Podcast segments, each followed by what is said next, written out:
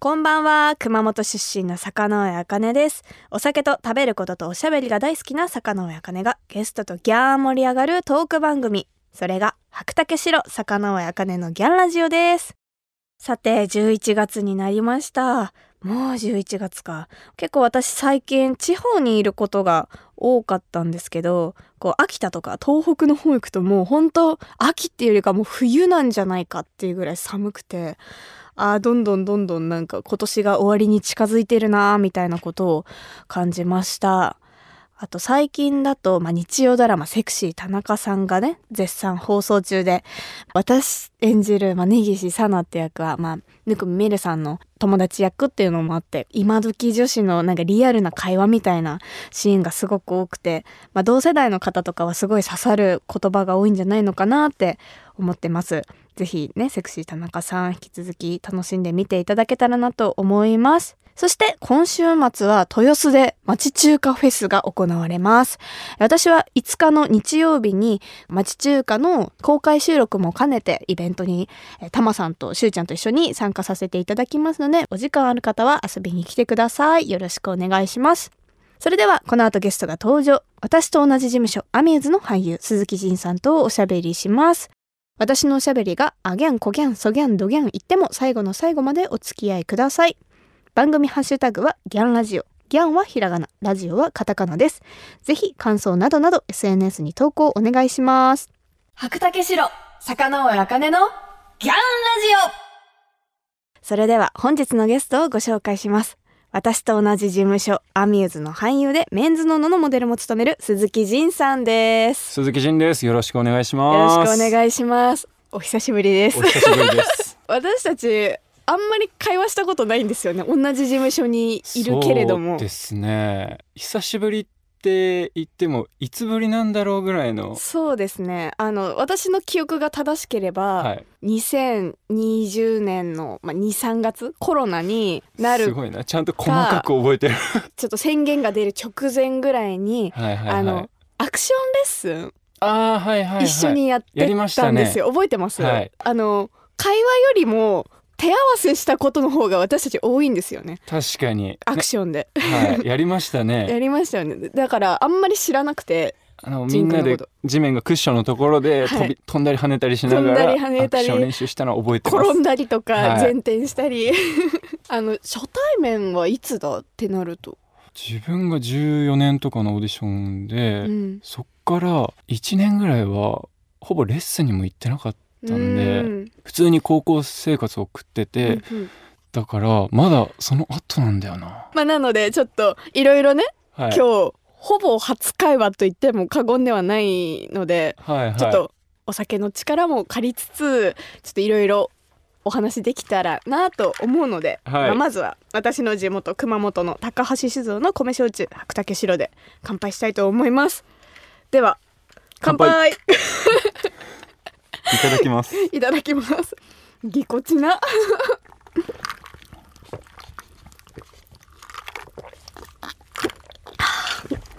あ美味しい。あ美味しいですか？飲みやすい。おーあんまりないですよねこのお酒で乾杯して初対面でいろいろ聞いていくっていうのも。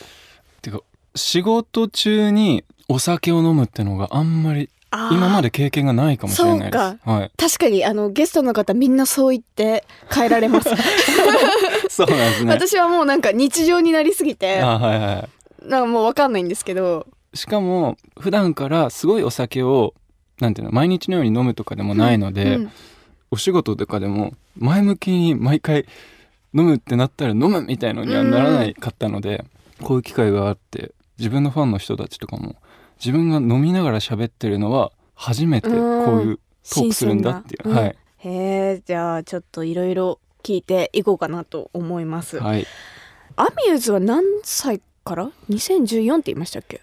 自分が中学3年生の時にオーディション受けて入りましたね。ああ中学生？中学生。私も中学生でした。私2009年なんですよ。9年。あそっか。あの野村周平とか、は吉沢亮とか、はいはいはいはい。あと福田彩乃ちゃん。あがいた時。自分のなんか大型のオーディションの時の、うん。多分自分がその年の3年後か5年後だったんで。なんか5年後か5な年後か。2009なんだか久しぶりに大型のオーディションやるってので受けた人なんで、なるほど。はい。あそうだ。聞くの忘れてた。白滝白自体は初めてですか？初めてです。見たこともなかあったですか？見たことがあります。あそうなんだ。え結構お酒飲む時ってつまみながら飲む方ですか？もうお酒だけみたいなお酒を飲むと食欲が増します。あ増すんだ。すごい食べちゃいますね。うん何かを食べながらじゃないと飲めなくなっちゃうんで、うん。え居酒屋とかではい。これ頼んじゃうみたいなのあります？梅水晶とあかーはいはいはい。まあ、あと焼き鳥食べながらが結構好きですね、うん間違いない。えそもそもお酒関わらず好きな食べ物は何ですか？好きな食べ物は毎回言うんですけど寿司です。おお大人肉より魚派？もう大体その仕事とかでスタッフさんとかに「美味しいご飯って行こうよ」って言われて「うん何食べたい?」って言われて「あ寿司で」もう焼肉って言ったことが多分ないと思いますねちょっとなんか生意気な感じしますね。いやいやも 好きな食べ物お寿司いやいや別にそう高級寿司に限らずですよ。ああもう普通のはい。ものでも、多分生魚が好きなのかな特に、あはいはい。刺身とかうんうん。この前とかも急に思い立って魚さばきたいって思って。ほ一人でマージ買いに行ってマージ3匹一人でさばいて初めてなんですけど、う、ええさばけるもんなんですかそれ？なんかさばけました。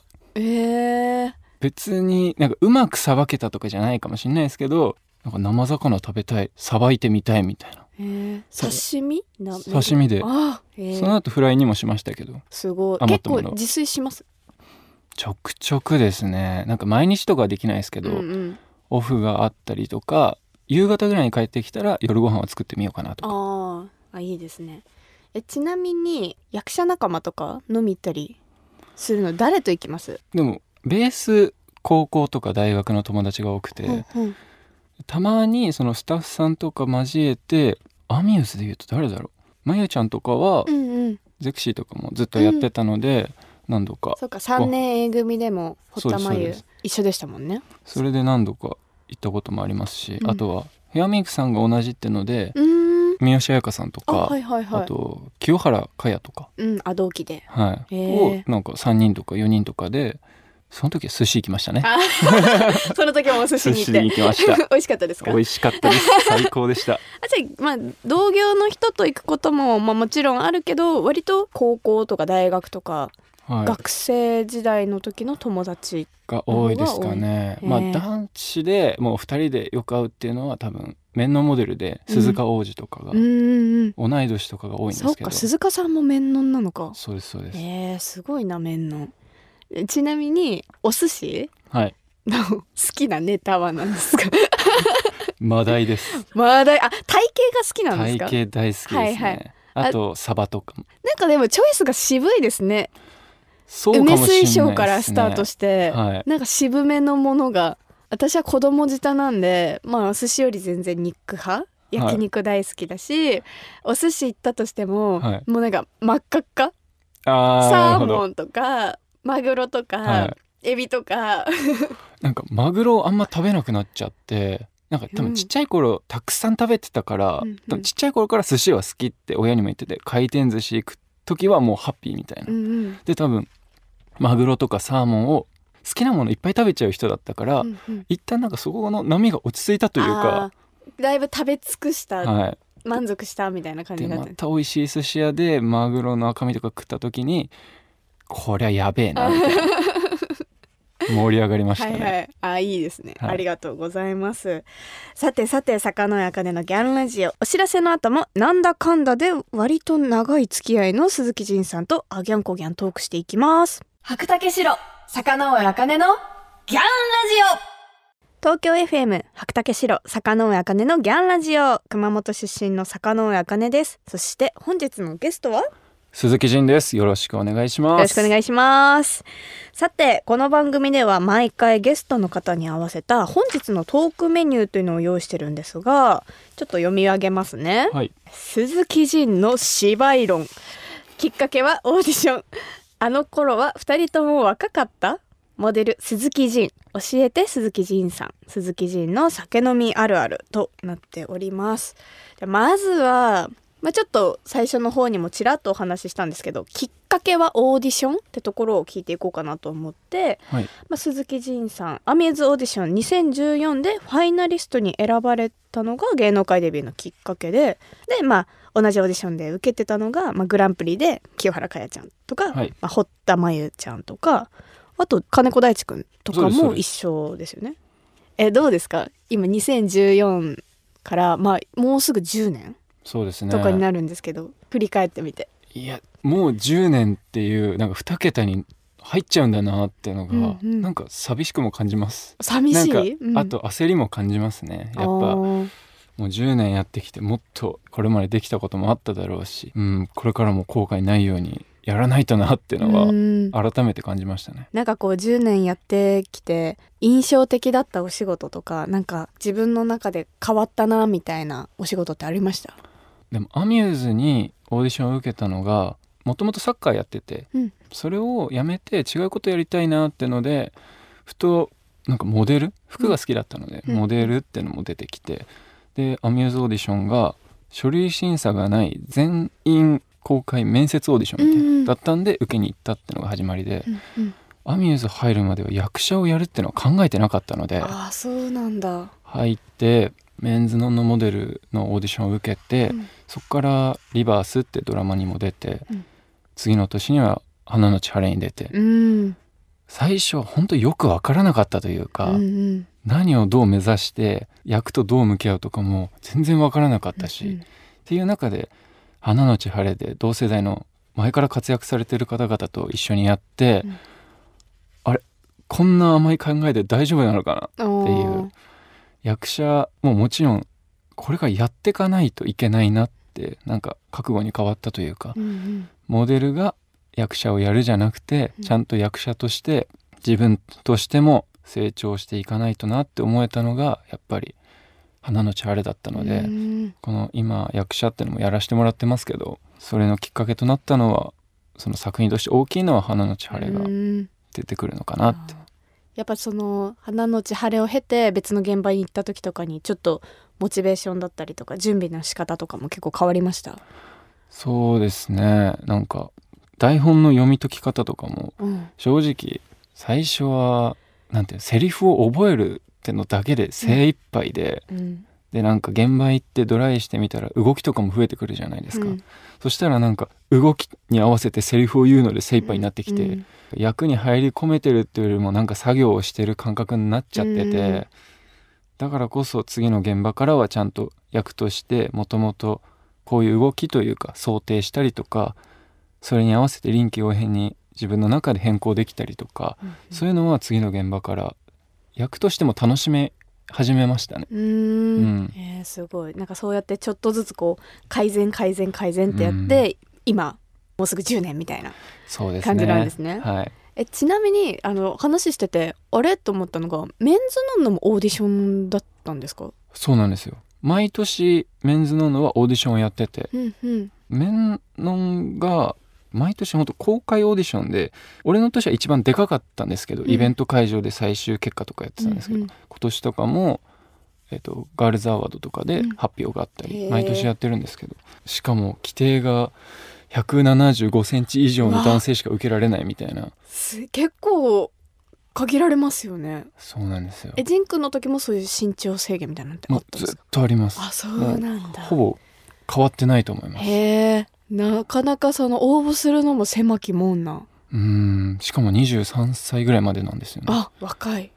で自分は高校1年生の時の終わりにも1回受けて、うんうん。その時は書類審査で落ちちゃって、うん。翌年に受かったんですけあどリベンジしてはい。決まったんですね、で私たちが所属しているアミューズが今新たなオーディションのエントリーを受付中ということではい。しかもアミューズ初めての大規模ボーイズオーディションなんですよね。そうなんです。でこのオーディションのメインビジュアルに、まあ、鈴木仁さんの姿があって、これはどういう感じに応募したらいいんですか？今はなんか LINE とかウェブの方で LINE? なんか QR コード読んではすぐ応募できるらしいです。その応募の仕方あもうん推薦者がいてあその応募者がいてなんで、自分たちも応募できるんですよ多誰選としてってことですか？多選としあてるかな周りに。男性で、うん。そうなんかまだ所属どこにも所属してなくて、うんうん。なんかいい人がいればちょっとちゃんとその人に声かけてからですけど、ああそうです。勝手にはできないですけど。でもなんかよくあるじゃないですか。お姉ちゃんが勝手になんかオーディション応募したら受かっちゃっていますみたいな、はいはいはあれはダメなんですかね？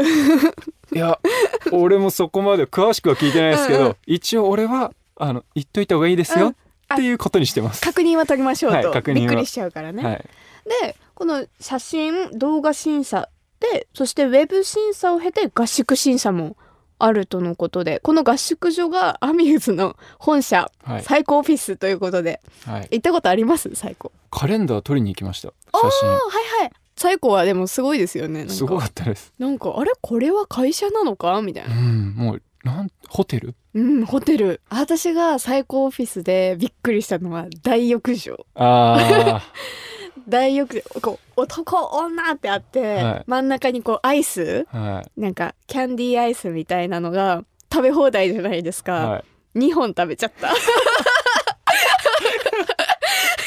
いいいっすよその2本食べちゃったが。まあっていうね、まあ、私たちにとっても思い出深い場所で、まあ、合宿審査もやるのではい。応募期間は12月17日。ぜひたくさんの方に応募していただきたいですね。ぜひお待ちしております。はい、ぜひあの後輩をね、はい。未来の後輩がねどんな子になるのか私たちも楽しみです。はい、さてさて鈴木仁さんとアギャンコギャンお話ししてきましたが続きはまた来週ということで最後に鈴木仁さんが選んでくれたお酒とともに楽しみたい一曲をお届けしましょう。曲紹介をお願いします。はい、あんまりその邦楽とかで歌詞がわかるというか、っうん。ていうのはお酒の時はあんまり好まなくてできるだけ洋楽とか他の言語でうん。ただただリラックスして聴いてられる曲が好きってので、うんうリズム感と曲調とうん。いろんなのが相まってこの曲を選びました、お。それでは聴いてください。カーシュページでロンドン。ということで鈴木仁さんまた来週よろしくお願いします。お願いします。選曲がおしゃれだった。白竹城坂上茜のギャンラジオ。私が生まれ育った熊本を代表するお酒といえば本格米焼酎白竹白。白をベースにした可愛いボトルですっきりとした飲み口の中に米焼酎ならではのふくよかな味わいが広がる坂上茜お気に入りの一本です。今日は少しずつ肌寒くなってきたこの時期にぴったりの白竹白の紅茶割りを紹介します。作り方はとっても簡単。白で作ったお湯割りにお好みの紅茶を注いで軽く混ぜるだけ。紅茶の種類はどんなものでもいいですがおすすめは爽やかな香りが特徴のアールグレイ。白の爽やかさと紅茶の香りの相性がたまらない女性におすすめのホットカクテルですよ。11月はオータムナルと呼ばれる秋摘み紅茶の最盛期。この時期にしか楽しめない芳醇でまろやかな秋摘み紅茶の味わいとすっきりとした白竹白のベストマリアージュをぜひお楽しみください。首都圏の白竹白が買えるお店飲めるお店については高橋酒造の専用サイト白マップから検索することができます。私も使ってみましたけど地図上にお店が表示されてとても使いやすかったです。詳しくは白竹白白マップで検索してみてくださいね。白竹白坂上茜のギャンラジオ。東京 FM 白竹白坂上茜のギャンラジオ。あギャンコギャンとおしゃべりしてきましたがそろそろお別れの時間です。今週は鈴木仁さんをお迎えしましたがちゃんと話したの初めてだったからちょっとお互いこう探り探り感があって。でもなんかやっぱり同じ事務所だからこそ気負わず話せたかなっていうふうには思います。来週もまた鈴木凛さんには登場していただくのでもっと深い話をしていけたらなっていうふうに思います。ということで鈴木仁さんまた来週よろしくお願いします。そしてここで私から一つお知らせがあります。番組冒頭でもお話ししましたが町中華フェス in 豊洲が今週の金曜日11月3日から11月5日の日曜日までララポート豊洲にて開催されます。11月5日の日曜にはタマさんしゅうちゃんとともに町中華でやろうぜ番組収録を会場にて行います。皆様もぜひお越しくださいませ。そして坂上茜のギャンラジオでは皆様からのメッセージをギャンお待ちしています。ゲストの方とギャン盛り上がりそうなトークテーマや質問などなど番組ホームページの投稿フォームからぜひぜひ送ってください。また広島県のラジオネーム爽やかサファテさんからいただきました。ありがとうございます。寿司屋に来たのに気づけば寿司以外のものばかり頼んでいる。なんていう酒飲みあるあるも募集しています。回転寿司系はお寿司だけじゃなくてなんか美味しそうなサイドメニューって言うんですか？もういっぱいありますもんね。ね、ゲストの鈴木仁さんお寿司大好きって言ってたからこれはもしかしたらあるあるかもしれないですね。ありがとうございます。というわけでお酒好きの皆さん、ぜひあるあるネタを教えてください。メッセージを送ってくれた方の中から毎月10名様に白竹白をプレゼントします。プレゼントご希望の方は投稿フォームのコメント記入欄に住所、氏名、電話番号も忘れずに書いて送ってください。当選者の発表は商品の発送をもって返させていただきます。なお、当選者は20歳以上の方に限らせていただきますのでご了承ください。それではまた来週。お相手は坂上茜でした。最後は熊本弁でお別れしましょう。ならねー。